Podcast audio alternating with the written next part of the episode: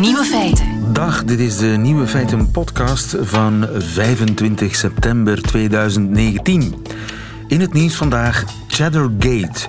Een Franse sterrenchef die sleept de Michelin-gids voor de rechter in een conflict over kaas. Meer bepaald cheddar. Marc Veira, de chef van La Maison des Bois in de Franse Alpen, die vindt dat hij ten onrechte een ster moest inleveren en dat niet hij, maar Michelin een fout heeft gemaakt. De recensent at namelijk kaassoufflé en dacht dat er cheddar in zat. Een Engelse kaas in een Franse kaassoufflé. Dat kon natuurlijk niet en kostte een ster. Maar van cheddar was geen sprake, beweert de chef nu, alleen van safraan ook geel. Van een culinaire recensent mag je toch iets meer productkennis verwachten, al dus de chef, die ook zijn twee resterende sterren niet meer moet hebben. Hij wil niet eens meer in de Michelin. Uitspraak over twee maanden. De andere nieuwe feiten vandaag. Ze wou het lange tijd niet, maar doet het nu toch. Nancy Pelosi start de procedure die tot de afzetting van Trump kan leiden. Gynaecologen in Amerika zijn enthousiast over een nieuw geneesmiddel, vagina-vochttransplantatie. Katten houden toch van mensen en Michael van Peel heeft nog nooit gevogeld. De nieuwe feiten van Hugo Matthijssen hoort u in zijn middagjournaal. Veel plezier. Radio 1. Nieuwe feiten. Ze was altijd fel tegen, maar gisteravond maakte ze de bocht. Nancy Pelosi, de leider van de Democraten in Amerika, die start een onderzoek dat kan leiden tot de afzetting, de impeachment van Donald Trump. Therefore, today I'm announcing the House of Representatives moving forward with an official impeachment inquiry. The president must be held accountable. No one is above the law. Niemand staat boven de wet, ook de president niet. Michiel Vos, goedemiddag. Goedemiddag, lieven. Schoonzoon van Nancy Pelosi. Ze was toch Ja. tegen? Ze was tegen omdat, zoals ze altijd aan mij, maar ook aan de Amerikanen heeft uitgelegd, ze moest wachten eigenlijk op een deel van de moderates in haar fractie. hè. De fractie bestaat niet alleen uit Alexandria Ocasio-Cortez uit de People's Republic of Brooklyn, maar er zijn natuurlijk ook heel veel districten, Ja. de linkervleugel. Er zijn ook heel veel districten die weliswaar door democraten wordt bezet, maar die natuurlijk gematigd zijn. Die niet in New York of in Californië of in bepaalde delen van het midden van het land liggen. Maar die eh, niet in de universiteitssteden liggen bijvoorbeeld. Maar die gematigd zijn. En waar Trump nog steeds redelijk populair is. En dat, die moeten opletten, eh, dat soort afgevaardigden. En die hebben dus steeds op de rem getrapt. En daarmee ook de speaker. Zij eh, kan niet te ver voor de troepen uitlopen. Ze kan ook niet achter de troepen aanlopen. Ze moet een beetje in het midden houden. Maar heeft is zelf een- ook een mening? Ja, ze heeft zelf ook een mening, maar dat is altijd moeilijk te doorgronden. De mening van haar was dat Ook door jou moeilijk te Impeachment, doorgronden? Na wat ze altijd benadrukt, en dat geloof ik ook wel, impeachment is een heel verdeeldheid zaaiend instrument. Het is een botte bijl. Het gaat het land nog meer dan het al is in tweeën hakken, voor of tegen. Trump of niet Trump, links of rechts. En ze is ooit een keer, tien jaar geleden, of meer nog, aangesproken op... You should have impeached Dick Cheney, toen vicepresident onder George W. Bush. Ja, dat is allemaal leuk en aardig, zegt ze, maar... eh, de Republikeinen geven zo iemand niet zomaar op. En dat zal nu ook zijn. Het zal leiden tot een enorm gevecht. Of Republikeinen nou blij zijn of niet blij zijn met Donald Trump. Er is natuurlijk een harde kern die hem zal verdedigen tot aan, de, tot aan het einde. En hij zelf zal zich ook verdedigen. En dat is dus heel moeilijk. Ze ziet zichzelf ook een beetje aan een weefgetouw zitten. Waarin ze elk district, elk democratisch district in een weefgetouw moet opnemen. In een eh, tapijt. Elke kleur moet worden vertegenwoordigd. Niet alleen de linkerkleur, maar ook de gematigde kleur. Ja. En, ja, dat klinkt allemaal heel braaf, lieven, dat weet ik. Maar dat is wel een beetje zo. En de situatie is nu dat de, de druk op haar eh, heel groot werd om dan toch die impeachmentprocedure te starten. Klopt, nee, dat klopt helemaal. Die druk is in de afgelopen tijd toegenomen. Ook weer een beetje afgenomen, omdat het Robert Mueller-rapport naar de Rusland-interventie, al dan niet, dat dat eigenlijk tot niks leidde. De, de hoorzitting van Robert Mueller was een beetje een niks-middagje eh, in Washington. De dag erna besloot de president eind juli met de president van de Oekraïne te bellen, hem onder druk te zetten om naar voren te komen met modder van een van de politieke tegenstanders van Donald Trump, genaamd Joe Biden, de waarschijnlijke of wellicht genomineerde van de Democratische Partij. Dat kwam in begin september naar buiten via een klokkenluider en dat ging veel democraten echt te ver. Als ja, dat president, is niet meer niks, eh, dat is veel. ja, dat is als een president, eh, laten we zeggen, geld probeert weg te houden. Um, in ruil voor modder die moet worden opgegraven door een buitenlandse mogendheid. Dat gaat veel Amerikanen, veel parlementsleden, veel afgevaardigden veel te ver. Ja, en dan eh, weegt de politieke afweging, namelijk dat een impeachment mogelijk ja, uh, munitie kan opleveren voor Trump om zijn achterban te mobiliseren, dan gaat die politieke afweging minder zwaar wegen dan de principiële afweging dat een president zich aan de wet moet houden. Ja, en dat de Democraten in meerderheid in het Huis van Afgevaardigden ook de grondwet moeten beschermen en de wetten. En dat niemand boven de wet staat, ook de president niet. Dus op een gegeven moment komt dan de druk vanuit de partij en die zegt, ja luister, het is leuk hoor met die gematigden, maar we moeten wel iets doen, want we moeten natuurlijk ook aan het land laten zien dat wij de beschermers, hè, als de legislative branch, wij doen oversight, wij zien toe op de executive branch, op het Witte Huis en op de regering, dat we die taak ook goed vervullen. Dat we dus ingrijpen als we denken dat dit te, ver gaat. En dit soort onderhandelingen, als het ware, waarin buitenlandse politiek heel makkelijk wordt vermengd door Donald Trump, zeggen de Democraten. Met zeg maar electorale politiek, hè, het uitschakelen van je tegenstander. Dat kan niet. Dat is niet in het landsbelang. Dat gaat over nationale veiligheid. En dat is een ander onderwerp, laten we zeggen, dan Stormy Daniels of Grab Him by the Pussy. Dit is een ander onderwerp en dat is misschien ook wel wat bruikbaarder voor de Democraten. Dit gaat over nationale veiligheid, dit gaat over zeer zware dingen. Maar eh, in, een, eh, in het vervolg van die procedure moet eigenlijk de kwestie na afloop van het onderzoek naar de Senaat, waar twee derde hem uiteindelijk moet afzetten. Geloven die Democraten in het eh, Huis van Afgevaardigden dan dat die twee derde van de senatoren te winnen vallen voor een impeachment? Nee, dat geloven ze niet. Dat geloven ze niet. Die twee derde van de senatoren zal niet te winnen zijn. Eigenlijk staat de uitslag van deze hele procedure al min of meer vast. Tenzij inderdaad republikeinen worden gewonnen, maar daar gaan we niet van uit.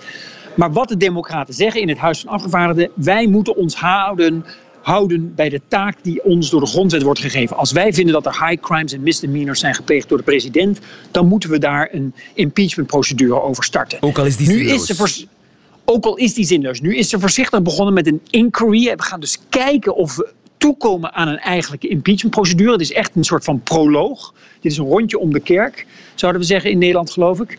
Uh, dit is een proloog voor de Tour. We zijn nog niet aan de Tour de France begonnen. Dit is een inquiry. Maar goed, als die inquiry zeer waarschijnlijk wordt afgesloten met er is voldoende bewijs, we gaan door, dan komt er inderdaad een impeachment procedure. Dan wordt dat afgesloten met een stemming. Een simpele meerderheid voldoet in het Huis van Afgevaardigden. Nou, die hebben de Democraten, dus daar gaan we van uit dat ze dat gaan winnen. En dan gaat het inderdaad naar de Senaat en dan gaan we ervan uit dat ze dat gaan verliezen. Ja, maar betekent dat dat de senatoren minder principieel zijn? Dat die politiek eerst zetten en dan pas hun rol als, toe, als, als controleur van de president? Ja, impeachment is nou eenmaal een politiek proces. Daar ontkom je niet aan. Daar zit een dosis politiek in. En de, de, de partij van de president zal altijd beschermend optreden richting die president. Uh, Bill Clinton werd impeached in een huis van afgevaardigden gerund door republikeinen. Hij zelf was democraat. In de Senaat, waar toen ik geloof de meerderheid democraat was, lag het anders en werd hij uiteindelijk beschermd. Dat is een politieke daad.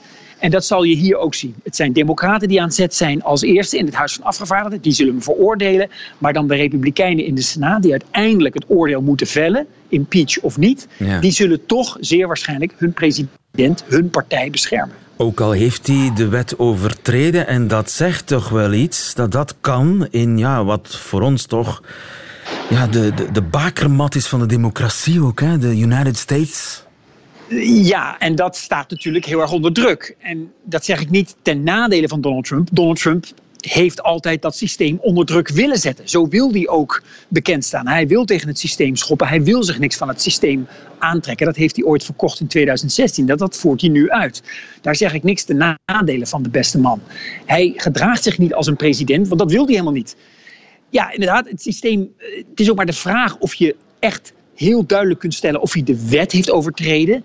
Het is meer dat impeachment reageert op uh, bribery, treason of high crimes and misdemeanors. Nou, en die high crimes and misdemeanors, daar, dat is een derde categorie, dat is een beetje een restcategorie. Daar valt veel maar tegelijkertijd ook weer weinig om te scharen. Dat is een ingewikkeld debat en dat wordt inderdaad heel politiek.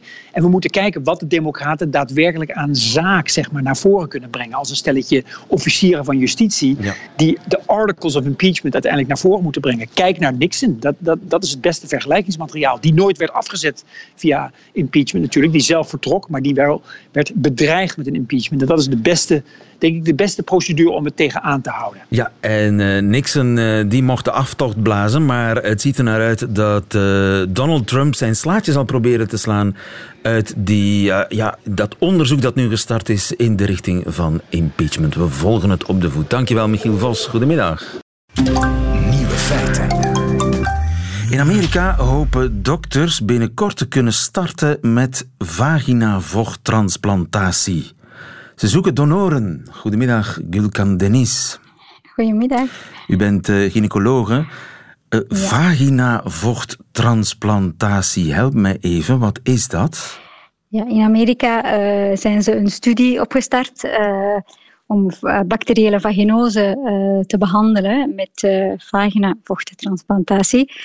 En is dat wat dat ik is... denk dat het is, namelijk het, het overbrengen van vaginaal vocht van de ene vrouw naar de andere? Ja, dat is het. En waar zou dat goed voor moeten zijn? Je zegt het, is een, een, het was een, de bedoeling om bacteriële vaginose te genezen. Wat is dat dan weer? Absoluut. Uh, bacteriële vaginose is eigenlijk een uh, veel voorkomende aandoening in de gynaecologie of de huisartsenpraktijk. En dat is eigenlijk een uh, onevenwicht in de vaginale flora. En uh, de vaginale flora is eigenlijk uh, een milieu waar heel veel bacteriën voorkomen. En als de vaginale flora verstoord is, dan is de evenwicht eigenlijk niet meer zo zuur en dan gaan de bacteriën een onevenwicht hebben. En dan is de zuurtegraad verhoogd en dan heb je een typische uh, rotte visgeur eigenlijk, zoals we dat noemen. Ja. En dan heb je ook heel veel afscheiding, zo'n hele typische grijze afscheiding. Ja. En uh, dan komen de vrouwen vaak op de consultatie met een typische rottevisgeur. Ja, ja. En, en, ja. en daar is heel veel schaamte en taboe over, hè? Maar vaak uh, is dat ook asymptomatisch. Als de vrouwen bij ons op de consultatie komen, weten ze het zelfs niet. Of uh, soms uh, is er ook heel veel schaamte en dan zeggen ze van oei, ik heb echt wel een rotte visgeur en ik schaam mij, want ik denk dat de mensen naast mij dat ook wel rieken. Maar dat is, dat is, dat is vaak niet zo. Dus ja, wij toch, rieken dat wel als gynaecoloog. De drempel is vrij hoog om daarmee naar de gynaecoloog te stappen of naar de huisarts. Ik denk dat de, als, je naar, als je naar de prevalentie kijkt, dan is dat tussen 10 en 50 procent. Dus het is wel heel vaak voorkomend. En ik denk ah. dat dat ook is, als je dus naar de triggers kijkt... Zeg dan nu nog eens, uh, hoeveel procent van de vrouwen heeft daar last van? Tussen 10 en 50 procent. Dat is een, een groot getal, maar dus dat kan makkelijk oplopen tot de helft van de vrouwen. Ja, absoluut. Dus als je kijkt... Maar in de trein hoor je daar nooit iets over. Ik hoor nogthans gesprekken over van alles op de trein. Nee, in de trein ga je daar niks van horen. Ik denk niet dat de vrouwen daar gemakkelijk over gaan praten. Dat denk ik niet. Ja. Maar ik denk dat er ook... Eh, als we naar de triggers kijken, dus als je kijkt wat dat eigenlijk de de echte oorzaak denk ik dat we niet kennen. Maar ik denk als we kijken wat de triggers zijn, dan moeten we vooral kijken dat de vrouwen tegenwoordig heel veel uh, producten gebruiken, zoals zeepen, specifieke, uh, intieme uh, producten om te wassen. Ja. En dat, is, dat zijn de triggers, denk ik. Ook voor een schimmelinfectie bijvoorbeeld. Dat is ook een heel veel voorkomen. Dat is de tweede grote oorzaak eigenlijk van, van infecties. Eigenlijk. En bacteriële vaginose, dat is eigenlijk een onevenwicht. Dat is geen infectie. Hè. Dat is echt een onevenwicht van de vaginale flora. Dat moeten we goed weten. En de ironie is eigenlijk dat dat getriggerd wordt door een ja, overdreven hygiëne. Of drang Absoluut. naar hygiëne. Ja, absoluut. Dus er bestaan nu zelfs tampons met, uh, met parfum uh, op. Er bestaan nu uh, specifieke parfums voor de vagina. De mensen scheren zich volledig er, allee, als je zo kijkt naar, uh, naar epilaties, je kunt zelfs kiezen, hè, specifieke, ja. zoals een koep dat je kunt kiezen voor, bij de kapper, kun je zelfs kiezen voor de vagina. Hè. Ja, daar, daar gaat heel veel geld in om natuurlijk, hè, in die business. Absoluut, ja. ja. Absoluut. Want en, vrouwen dus willen absoluut als een roosje ruiken daar beneden. Ja, absoluut. En dat geeft allemaal dus, uh, je vaginaal flora gaat daarvoor, die, die zuurtegraad eigenlijk, als je dat niet meer hebt, gaan de lactobacillen hun werk niet meer doen. Ja. En uh, dan heb je dus uh, een verstoring van, van, van je vaginaal flora eigenlijk. En ja. daar, ik denk dat we de triggers moeten aanpakken. Daarom dus, waarom wil de, de Amerikanen uh, dus die transplantatie doen? Eigenlijk is dat... Dus ze zijn eigenlijk van de idee uitgegaan omdat er nu een behandeling is voor dus de fecale microbiota voor transplantatie van recidiverende Clostridium-infecties. dat zijn hele nette woorden voor ja, wat in de volksmond poeptransplantatie wordt. Ja, dus da, om, om de stoelgang van de ene, van een gezonde mens in de stoelgang te brengen van een uh, zieke mens. En dat schijnt wonderen te doen. Op dit, dat is een ander onderwerp. En dit is eigenlijk naar analogie daarvan. Zou je dat ook met vaginaal vocht kunnen proberen? En de eerste resultaten zijn hoopgevend in de Verenigde Staten. Ja, eh. dus de idee was dat eigenlijk. We zijn eigenlijk van die idee uitgegaan. Dus zoals u zegt, poeptransplantatie. Maar dat is eigenlijk een heel ander verhaal. Want die poeptransplantatie, dat werkt wel.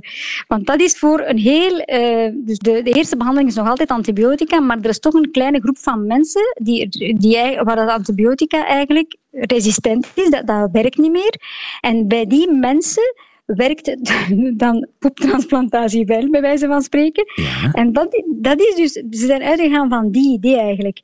En ik denk, uh, maar ik hoor een beetje reserve. U, u gelooft niet echt in die, in die vagina-vochttransplantatie. Het equivalent want, van uh, de ja, poeptransplantatie, maar dan met uh, vaginaal vocht. Ja, nee, want je moet weten dat je... Ehm, bij de poeptransplantatie gaat het echt om een bacterie die je kunt behandelen. En dat is ook bewezen. Dat werd ook al hè, heel lang geleden. Hè, de, de, de Chinezen gebruikten al in de oudheid en zo, hè, transplantatie. Hier gaat het echt om uh, vocht dat je neemt van een vrouw. Maar er bestaan bijvoorbeeld HPV-infecties. Er zijn heel veel types dat we nog niet kennen van HPV bijvoorbeeld, dat je niet kunt, denk ik, altijd controleren in een vagina uh, uh, vocht.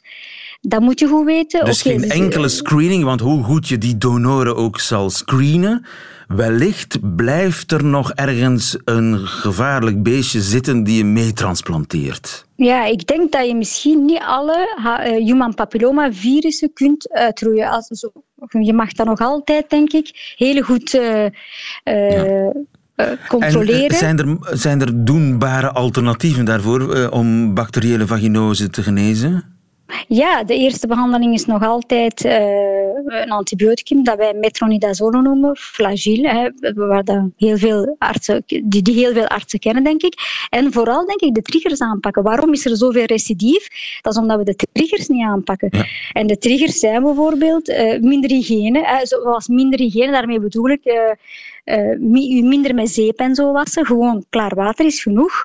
Uh, dan gaan we ook uh, de schimmelinfecties aanpakken. veel minder parfums en dergelijke ja. gebruiken. U veel minder, denk ik, of scheren. niet alles afscheren misschien. Hè. Ehm, en dat zal al een, heel, heel, wat verschil uitmaken. Absoluut, dus absoluut. stoppen met uh, blussen met olie, zeg maar. Of, of eigenlijk in dit geval is, is de kwaal is de remedie. Zo heel simpel is het. Mens, mensen gaan met, eh, met, met parfums en allerlei andere huistuin- en keukenmiddeltjes. En eigenlijk gewoon water is genoeg. Ja, water is genoeg. En dat gaat ook financieel helpen, denk ik. Want als je alles uitgeeft aan al die zeepen en al die dingen. Dus, en ook bijvoorbeeld, we weten ook dat semen, uh, de, de, sperma dus ook, dat is ook alkalisch. Uh, we weten ook dat... Uh, dus, alkalisch, wat is dat? Is dat zuur? Of? dat is zuur, nee, dat is... dus normaal gezien moet u... Vagina heeft een bepaalde zuurtegraad. En dus bij bacteriële vaginose, vaak zeggen de mensen, het is vaak na seksuele betrekkingen. En vaak jonge mensen bijvoorbeeld een nieuwe relatie of heel jonge mensen, die hebben daar ook heel veel last van. En dan zeggen we bijvoorbeeld, gebruik dan een condoom. Maar dan weer condoom zonder al die... Uh, Toegevoegde... Voegde, ja, simpele condoom. En, ja, absoluut, ja. Heel verhelderend. Dankjewel, Gulkan Dennis. Graag gedaan. Gynaecologe. Ja. Goedemiddag. Dag. Nieuwe feiten. Radio 1. Een hond heeft een baasje, een kat personeel. Dat zeggen ze toch altijd, maar dat klopt niet helemaal, blijkt nu uit nieuw onderzoek. Goedemiddag, Chris Dussochois. Goedemiddag, lieve. Honden- en kattenkenner. Uh, mijn kat die vindt dat ik de deur voor haar moet opendoen en haar etensbakje moet vullen, liefst zo snel mogelijk. Voor de rest kan ik de boom in. Als ze honger heeft, heel lief. Daarna ziet ze mij niet meer staan. Ik vind haar een eerste klas opportuniste. Maar nu zou uit onderzoek blijken dat ik mij vergis. Hoe zit dat? Wel, uh, Kijk, rond katten en honden bestaan zoveel clichés en je hebt alle clichés op een hoopje gegooid. Uh, katten hebben niemand nodig en hondjes kunnen uh, niet zonder de mens. Uh, dat zijn clichés. Ten eerste zijn er heel grote karakterverschillen tussen katten onderling. Je hebt katten die aan mensen hangen. Denk maar aan een Siamees die achter hun baas aan blijven lopen en janken de hele dag lang. En je hebt ook honden die zich van hun bazen schijnbaar niks aantrekken. Dus is het zaak om eigenlijk na te gaan, houd die kat of houdt die hond nu wel van mij? Dat is een vraag die heel veel bazen zich stellen. En je kunt daar een antwoord op verzinnen via het begrip hechting. Hechting is een begrip uit de psychologie eh, waarin nagegaan wordt in hoeverre een kind eh, een ouder of een opvoeder nodig heeft. En je kunt dat ook testen in een erg interessante test en die heet de vreemde situatietest. De vreemde situatietest. Dus het proefkonijn in kwestie wordt in een vreemde situatie gebracht. In dit geval dus de kat op een plaats die ze niet kent. Voor een kat is dat verschrikkelijk. Hè? Want een kat dat is voor een kat inderdaad al verschrikkelijk, want katten zijn veel meer gehecht aan de plaats, aan het territorium, dan aan de baas. Dus wat doe je? Je brengt een hond of een kat of een kind mee naar een ruimte waar ze nooit zijn geweest en je laat de baas erbij. In die ruimte zit speelgoed, dingen die, allemaal, uh, die allemaal interessant kunnen zijn. En die ruimte heeft ook een deur. Uh, die uh, vreemde situatietest lijkt eigenlijk een beetje op een draaideurcomedie. de baas is eerst binnen, beetje later komt er een vreemde binnen. Uh, een beetje later gaat de baas buiten en blijft, uh, blijft de kat of de hond of het kind met de vreemde achter. Een beetje later gaat ook de vreemde buiten en dan wordt er gekeken hoe die kat of die hond reageert. En in ideale omstandigheden gebruikt een kat de baas als veilige uitvalsbasis. Ja? Uh, als er een vreemde binnenkomt, dan zal de kat een beetje, idealiter een beetje bij de baas blijven om vanuit de baas naar die vreemde toe te gaan om te kijken wat de baas doet met de vreemde en om als, uh, alsnog zijn gedrag aan te passen. Dus daarmee kun je zien of een kind of een kat of een hond zich veilig hecht aan de baas. En wat blijkt uit dit onderzoek? Dat katten inderdaad hun baas gebruiken om zekerheid op te doen, om wanneer ze bang zijn uh, uh, opnieuw die angst te verliezen. en dat is een beetje verwonderlijk. Tegelijkertijd is het niet de eerste keer dat dit wordt onderzocht uh, bij katten en de resultaten spreken, en dat moeten we erbij zeggen, de resultaten spreken elkaar tegen. Een aantal jaren geleden uh, is onderzocht, is eigenlijk hetzelfde onderzocht. Uh, en toen moest men vaststellen dat katten ehm, niet significant meer naar hun baas gingen in plaats van naar die vreemde. Dus we zitten daar nog met een aantal vraagtekens. Ik denk dat we vooral ook ervan moeten uitgaan, lieven, dat je de proeven moet aanpassen aan het dier. Kijk, als men aan mij zou vragen, Chris, wil jij de vreemde test doen met je hond, dan kan ik zo naar dat laboratorium gaan en dan weet ik al bijna op voorhand hoe ze zal reageren. Als ik de deur uit ben, dan zal ze beginnen janken, want dat vindt ze niet fijn dat ze alleen zit in die ruimte zonder mij. Uh, maar met een kat ligt dat natuurlijk helemaal anders. Je zou dit onderzoek, denk ik, voorzichtig eigenlijk bij de mensen thuis moeten doen. Bij de mensen thuis, hoe bedoel je dat? Wel, dan zit de, uh, dan zit de kat pardon, uh, op haar veilige terrein en kan je veel beter nagaan of ze inderdaad bijvoorbeeld tekenen van verlatingsangst toont als de baas weggaat. Als je haar op een vreemd terrein uh, loslaat, dan zit je sowieso al in een kunstmatige situatie. Ja, maar dus de, de resultaten spreken elkaar tegen. Wat moet ik daar nu uit besluiten? Houdt mijn kat van mij of niet? Uh, je kunt er zeker van uitgaan dat een kat van jou houdt, maar natuurlijk op een katterige manier die niet hetzelfde is als een hond. Ik las in een krant uh, dat katten precies als honden zijn en dat is zo kort door de bocht dat de auteur van het artikel ermee uitlegt. je moet heel hard opletten en ik denk dat we in de toekomst, het is een triest feit dat we veel meer weten over hondenliefde en baasjes dan over kattenliefde en baasjes. Het is een feit dat we eigenlijk in de toekomst veel meer van dit soort onderzoeken moeten doen om te ontdekken hoe wondervol de kat wel in elkaar zit en dat we weg moeten van de clichés als ja, een kat heeft personeel en die houdt mij niet van mij, die heeft mij alleen maar nodig als het daar uitkomt en een hond is een slont. Ja, maar een kat houdt van mij, maar ze heeft een beetje een rare manier om dat te tonen. Laten we het daarop houden. Dankjewel Chris Dussochois. Goedemiddag. Alsjeblieft. Nieuwe feiten. Voor dolle avonturen en nieuwe kicks hoeft u niet noodzakelijk op lama-trektocht naar Peru. Het bijzondere zit namelijk ook in het banale en dat beseffen we te weinig. Mia Doornaert bijvoorbeeld ontdekte onlangs, dankzij ons, de geneugten van het pannenkoekenbakken. Frank Raas die streek voor de allereerste keer een hemd. Want het geluk dat ligt soms voor uw neus en u ziet het niet. Koen Filet, onze reporter, is op dit ogenblik met Michael van Beel in het natuurgebied Lovenhoek in de Stille Kempen. Ik zeg op dit ogenblik, maar eigenlijk is dat gelogen. Het is acht uur in de ochtend en Michael die gaat een bekentenis doen.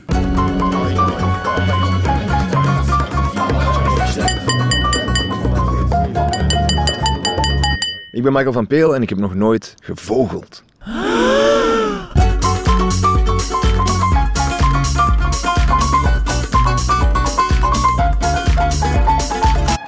Voor mij is het heel uh, straf, omdat ik afkomstig ben van Kalmthout, wat het grootste natuurgebied is van uh, de Noorderkipper ongeveer. En anderzijds heb ik hier een boek Delta's Vogels van Europa, dat ik als kind volledig kende. Dus ik, ik kon uh, elk, elk plaatje hier bij de juiste vogel hangen, maar ik heb het nog nooit in het echt gedaan. Is dat maar eens kijken? Het is... De oeverzwaluw.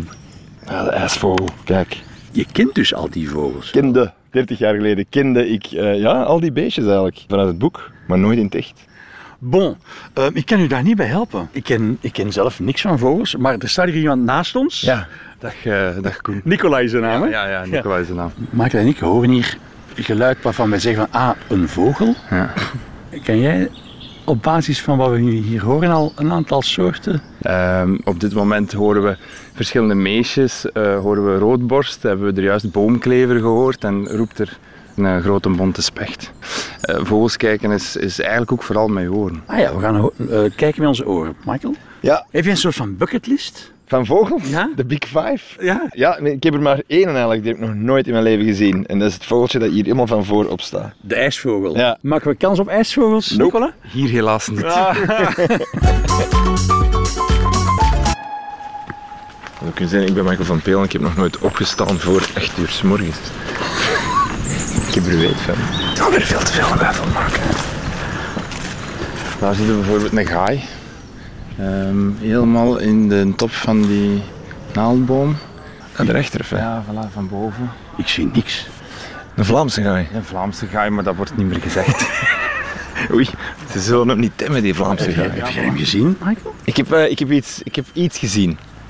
Waarvan ik vermoed dat het een vogel was. Dat is de zwarte specht, dat je nu juist hoorde. Dat, dat piep, dat klein geluidje. Uh, dus ja. hij, is, hij, is aanwezig. Hij is aanwezig. Het is een kunst van hem te vinden. Omdat ik het zei, eerst luisteren en dan zien. Hè. Je gaat hem veel eerder horen dan, dan dat je hem gaat zien. Hij zat vast met zijn pootje precies of zoiets. Ken je dat? Ja. Daar. Een roodborstje. Een roodborstje. Ja. Er vloog een groenling over. En in de verte horen we een middelste bonte specht. Je kunt natuurlijk zeggen wat jij wilt, Nicola. Ik bedoel... Hey. Heb jij ooit al verzonnen tegen mensen? Van... Nee. Fuck it.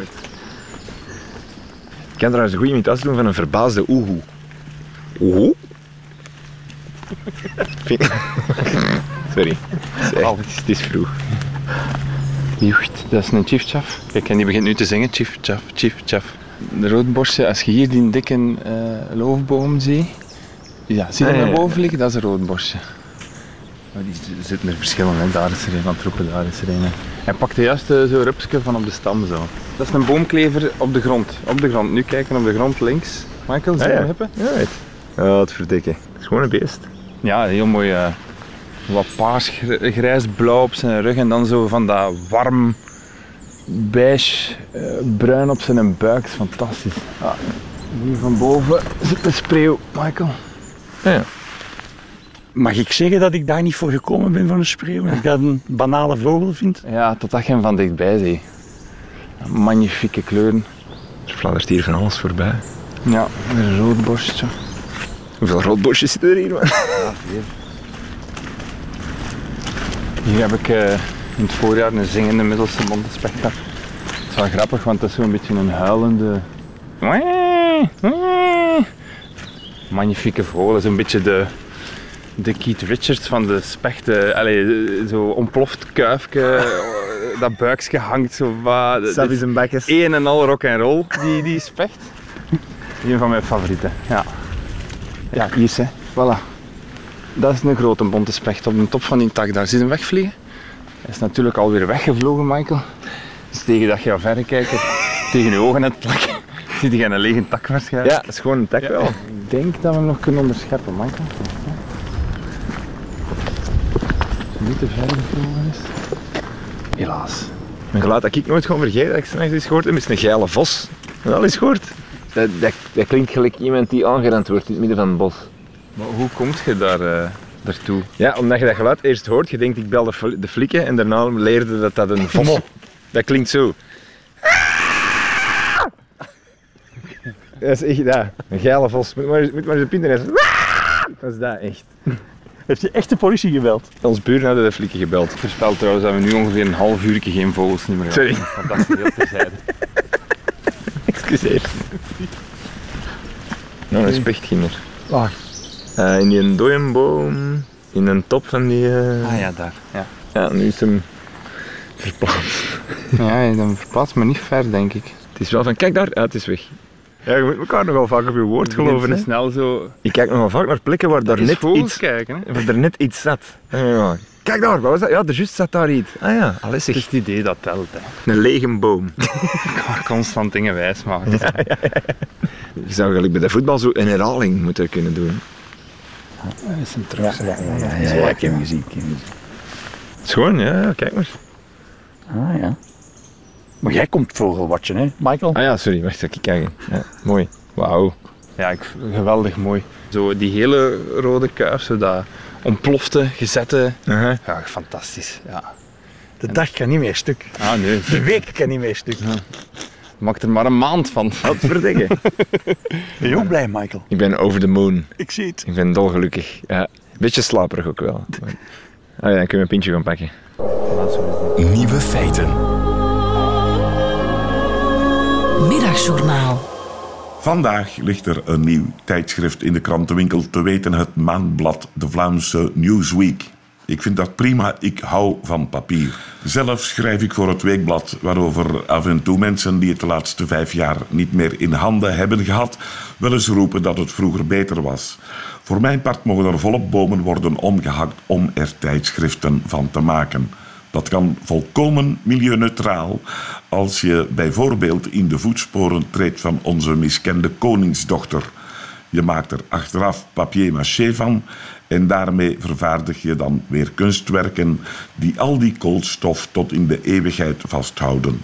Het klimaat redden met pure schoonheid kan het poëtischer. Het boek werd al vaak doodverklaard, maar het was de e-reader die in de crematie over mocht. Misschien gebeurt er nog iets vergelijkbaars met de tijdschriften. Ik vind het zelf een bijzonder genoegen om mezelf op een middag ergens te placeren met een koffietje en een krant. Of een zogenaamd boekske. En het zou sneller dan je denkt weer hip kunnen worden. In de standaard opperde iemand dat papier een laid-back medium is. Ik had die uitdrukking nooit eerder gehoord, maar ik ga ze zeker vaak gebruiken. Al was het maar om een trendy indruk te wekken. De volgende keer dat ik een veggie-burger bestel, zal ik vriendelijk vragen om dat ding laid-back medium te bakken. Als de ober een baard draagt en een samurai-knotje, zal hij mij zeker begrijpen.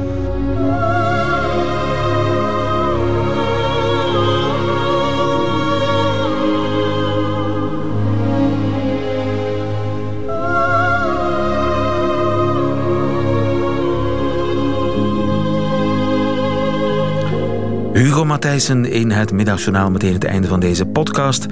Hoort u liever de volledige uitzending van Nieuwe Feiten, dan kunt u natuurlijk terecht op onze website of op de app van Radio 1. Veel plezier ermee. Tot de volgende keer.